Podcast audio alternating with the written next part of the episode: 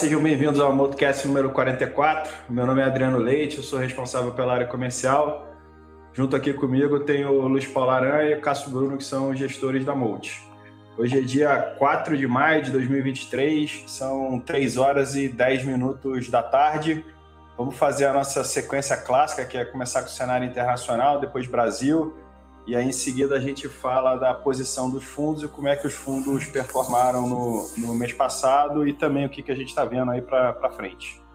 Cássio, vamos lá, vamos começar com o global. No último podcast a gente começou a manifestar essa questão do, dos bancos lá fora, né, esse estresse financeiro. A gente até, é, a propósito, ganhou bastante dinheiro no Equity Headshot lá no Silicon Valley Bank, mas esse assunto continua, né, segue em, em, em pauta é, e aí eu acho que assim, pegando um pouco, acho que dá para pegar a interseção do global com o local, que acho que o ciclo econômico e a política monetária vai avançando, né?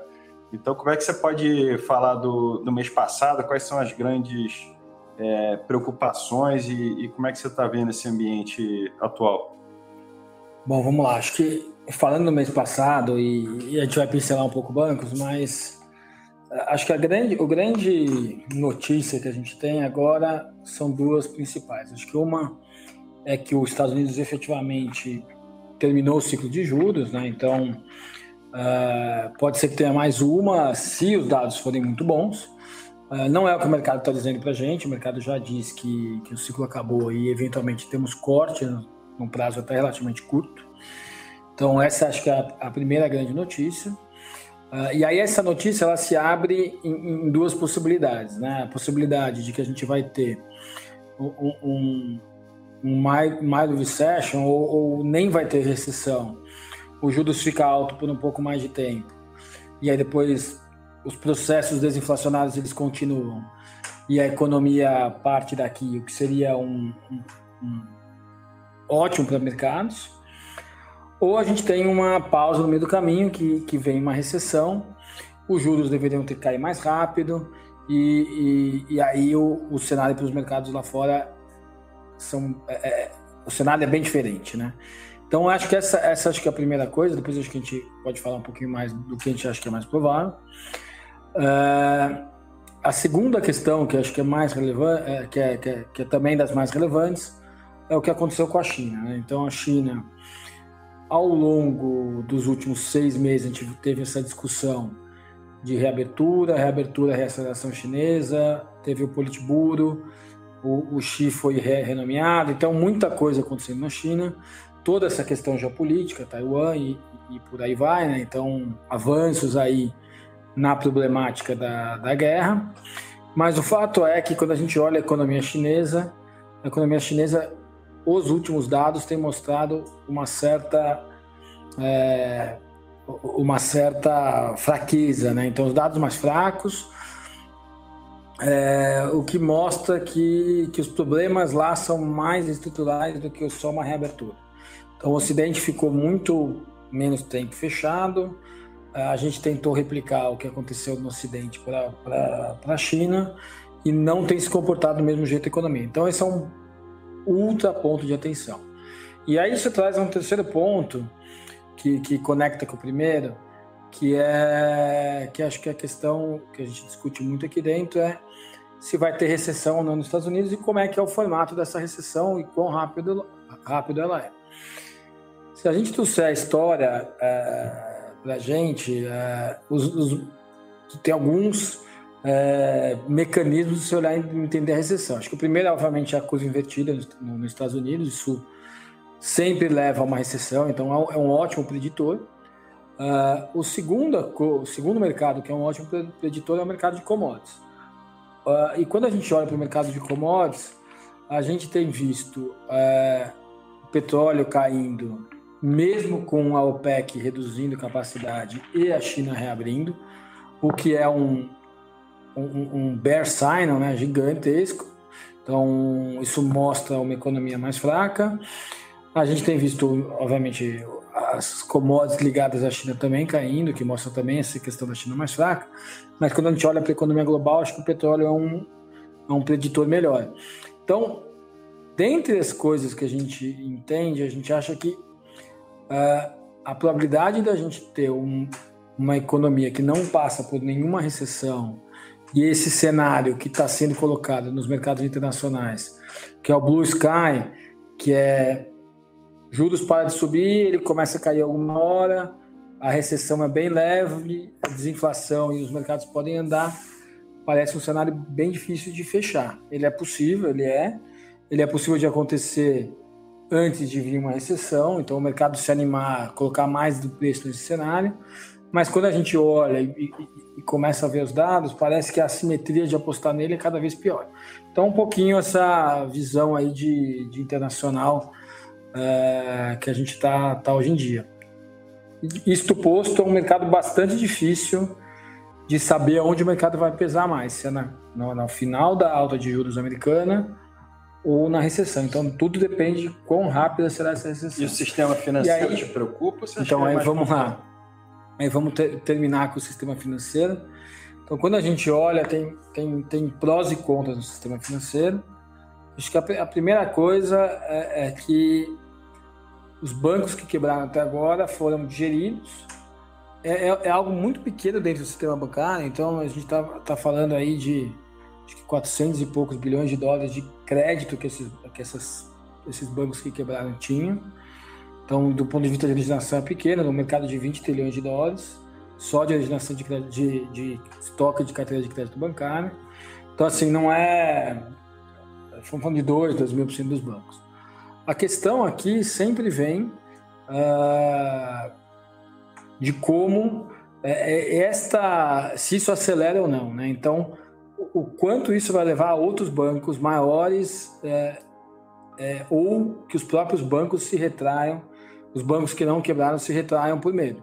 Então, se isso for uma verdade, é, o impacto é, é, bem relevante. Agora, do impacto de pô, quebrou esse banco e esse banco vai quebrar outro, vai quebrar outro, vai quebrar outro, do ponto de vista de link entre os bancos, ainda é bem baixo. É, o link vem no, numa questão muito mais é, da percepção de risco que está se criando no mercado e aí você reduzir, as pessoas começam a reduzir risco e aí isso dispara um, um problema maior. Então, provavelmente vem nessa linha e acho que isso é mais uma coisa que adiciona, uh, não é que é quebrou um banco central da economia uhum. americana, mas isso adiciona mais porque a gente já tem falado do mercado de commodities, do mercado de, eh, de bancos, adiciona nesse, nesse aspecto de, de, de, de crise. E acho que outro ponto importante para a gente olhar que na crise de 2008 não tinha, uh, e a gente aqui cobre, cobre essas empresas, uh, é que em 2008 o mercado era muito bancário, e hoje em dia o mercado ele é bancário e tem todos os alternativos asset managers que são gigantescos. Todos ali com, com um trilhão de dólares de, de investimento, trilhão de dólares de fundos uh, aplicados. Então, o que a gente está vendo nesse, nesses fundos é resgate. Uh, então, o resgate no, por exemplo, a Blackstone tem sofrido muito resgate nos fundos de real estate. Então, este é mais uma questão a ser monitorada, que isso também tira firepower da economia. Então, tem menos firepower por conta do, do, de menos crédito, menos firepower nesses, nesses managers de, de recursos de terceiros. Então, sim, é um problema ainda não é gigantesco. O Fed está atuando muito rápido, uh, não está deixando o problema crescer, mas o problema tem crescido mesmo assim. Então, é uma questão a se monitorar. Tá bom. O Aranha, vou, vou tentar pegar algumas coisas assim que dá para tirar do, do, que o Cássio comentou. Então, é um, é um, é um mundo que está parando de subir juros, um mundo que está desacelerando. Se vai entrar em recessão, a gente não sabe, mas a gente sabe que está desacelerando e isso já está claro nas commodities, né? Nesses últimos Sim. 30 dias aí ficou, ficou bem latente, petróleo, minério, algumas, algumas soft commodities. E aí quando a gente traz para o Brasil, como é que a gente junta esse ambiente global com as nossas idiosincrasias, né? Acho que mês passado a queda dos juros foi, foi bem relevante, né? Com, com dados de, de, de inflação. E aí botando o político também, né, que a gente está começando a entender aos poucos essa comunicação de executivo com o legislativo e a agenda do governo aí no meio. É, então, acho que o primeiro fator que a gente vinha né, relativamente pessimista né, com o, o, andamento aqui, especialmente né, da condução da política econômica, mas veio um dado interessante em que não só a queda das commodities, né, é, principalmente petróleo aqui para a composição da inflação aqui no Brasil, né, veio um dado é, que surpreendeu relativamente o mercado, que foi uma inflação bem mais baixa, então você viu que é, a inflação um pouco mais baixa pode permitir o juro a cair. Né? Então a curva longa teve uma queda muito relevante ao longo do mês passado. Né? E junto com a proposta do arcabouço, a gente vê o governo batendo cabeça com o legislativo e é, começa a se formar uma tese de que, apesar do arcabouço ser frágil e precisar de um aumento de arrecadação muito forte, ainda esse texto deve ser ligeiramente melhorado. Não que seja bom, mas que o ponto de partida que a gente está é, é, o mercado está vislumbrando que o BC vai poder cortar juros é, num, num, horizonte aí mais próximo do que se imaginava, né? Então essa perspectiva né, e essa queda da, da curva de juros fez com que o mercado aqui tivesse né, uma resposta mais positiva, então a bolsa conseguiu reagir um pouco, né? A despeito é, da composição forte de commodities que é, pesou bastante no índice. Então, o índice ele subiu 3, mas a, a composição de commodities contra as, as domésticas e as cíclicas é, foram mais é, foram bem diferentes, né? Então, o, alguns papéis aí tiveram uma boa recuperação, simplesmente pelo custo de capital tá um pouco mais barato, né, e menos proibitivo. Ainda a gente ainda está longe de um cenário ideal, mas dado é, o, o nível de valuation que a gente está, a gente está com muita gordura também, né? Então, qualquer coisa que venha a você ter um fiscal um pouco mais responsável, você ter né, um, um, uma, um petróleo mais baixo que vai influenciar a, a inflação futura, ou um câmbio aí no nível de cinco reais, que também não era o cenário base de ninguém é, ao longo do ano,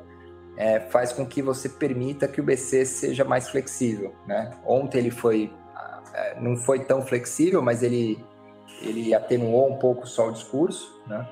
Mas é, o mercado, assim como né, o, o Cássio falou do que o Fed ele parou de subir, e ele não está falando que ele vai derrubar, mas a curva longa né, e, o, e as, as implícitas já estão mostrando que ele vai derrubar os juros, aqui está acontecendo a mesma coisa.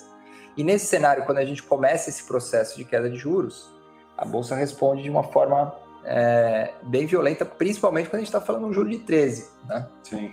Então, o, o cenário ele ficou ligeiramente melhor por causa dessa mudança de juros e de inflação, é, e a bolsa ainda continua muito barata. Então, ela tem aí um, um, um espaço para. E aí, talvez esse seja o famoso trigger, né? Tão é, perguntado o... aí por todos. Exatamente. É quando é que ah, chegou no bottom, não sei, mas a gente vinha né, com a cabeça de que os juros tinha chegado no subido e a gente perdeu a perspectiva da, da queda e a gente volta agora com essa perspectiva que os juros pode cair é, num prazo mais curto e é, melhorar. Do lado de, das empresas, ainda pouca novidade, eu acho que os dados econômicos até se surpreendem um pouco para cima, mas a perspectiva ainda é ruim, né? Então, o, não tem ali um, muita novidade de que o, a economia possa é, crescer mais, mas também a gente não vê um, um, cenário de grande recessão, né?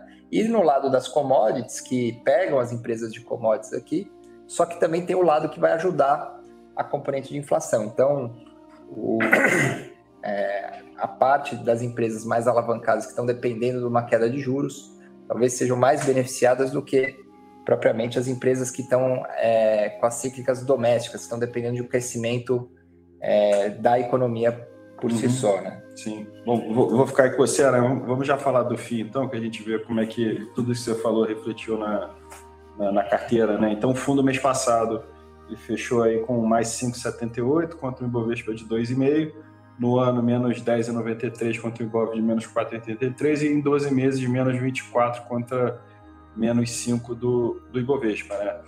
A carteira ela segue mais alocada é, para essas cíclicas domésticas, né, já há algum tempo uhum. até. E, e, mais recentemente até você, a gente aqui optou por reduzir um pouquinho a exposição a, a petróleo. Né? Sim, é, a gente reduziu bem a exposição de petróleo, é, justamente pelo cenário né, em que a gente teme por uma recessão e, e o petróleo vem caindo muito, ele até acho que é, ficou bem sobrevendido nesses níveis, mas a, a gente reduziu o petro, reduziu o 3R, e aumentou um pouco as posições de é, que a gente considera né, que são as vamos dizer, cíclicas domésticas, tanto mais defensivas quanto a, as mais. Né, e o grande destaque da carteira no, no mês foi a própria 3R, que a gente diminuiu bem, mas também a Ecorodovias, que é uma ação que, que pega bem essa queda da curva de juros, né, um, é um ativo que é, é bem casado na, é, na questão do, do, ativo passivo, mas o, o tráfego veio um pouco melhor, né? então a empresa performando um pouco melhor com uma queda do custo de capital, ela tem uma alavancagem muito grande e muito sensível a, ao preço, né? Então a ação Sim. teve um desempenho muito bom, ajudou bem a, a, ao longo desse ano, né?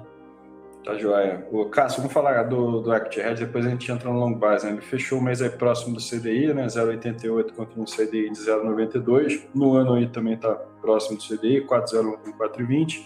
Em 12 meses, 12,13 contra 13,42. Como é que você resume o mês em termos de destaque? Se teve algum, algum posicionamento relevante, alguma mudança de, de carteira no fundo? Bom, acho que, de novo, é sempre bom comentar que é um fundo bastante diversificado, né? Tipo, era Brasil fora. Fora foi o destaque novamente, né? No é, lá fora foi um, foi um, destaque, a gente acertou algumas temáticas, né? Uh, dentro, das, tema dentro das, das, ações que a gente acertou, a gente acertou bem o Meta, o Meta foi teve resultado, né? Então uh, uh, foi ótimo para a gente, o resultado foi bom, o papel subiu bastante. Uh, foi excelente. É, então, de tech foi isso. Dentro do setor financeiro, a gente acertou algum, algumas temáticas também. Dentro do setor de, de, de indústria lá fora, a gente acertou short Tesla. Então, a gente estava short Tesla. Tesla, no começo do ano, era bem long, é, por entender que estava muito barato. É, mas a, a ação dobrou uh, e, e, toda essa questão de redução de preço uh, demonstra uma questão de falta de demanda do, do, da Tesla, a gente acertou o short ali. Então, uh, foi internacional foi bastante bom. Dentro do Brasil, a gente foi, a gente foi muito bem em rodovias, então o setor de infraestrutura, uh, e apanhou, nesta virada de commodities, a gente, a gente apanhou, a gente sofreu em algumas ações é, principalmente é, long em vale, short numa outra commodity, né? short em papel e celulose, uhum. que acabou caindo menos do que, do que, do que a própria Vale e a gente está ao contrário. Tá.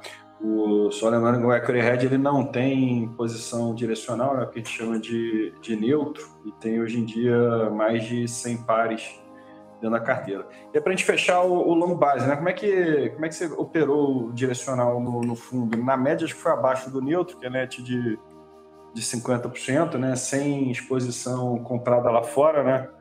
Mas aqui no, no, no Brasil, né? Como é, como é que você linka aí o, tudo que a gente falou com, com, com a exposição direcional? É, vamos lá. Então, basicamente, a gente, como a gente está vendo, acho que a primeira coisa é, é tentar entender o, a probabilidade de recessão ou não no, nos Estados Unidos. Então a gente vinha bastante negativo no Brasil, então a gente estava lá por volta dos 30% comprado, uhum. uh, continuou nessa linha de 30% comprado. A gente está tentando e estudando como comprar mais, se a gente vai comprar mais Brasil, qual que é a hora. O que impede a gente estar mais comprado no Brasil não é Brasil mais. Uh, Brasil a gente vê Brasil barato, a gente vê as commodities, bem ou mal, as ações de commodities, elas ajustaram bem o preço. Então, se você pegar uma Vale que estava por volta de 100 reais, hoje está 65 reais. Então, é, ajustou o preço. É, a própria petróleo um pouco menos, né? Petróleo está tá um pouco caro.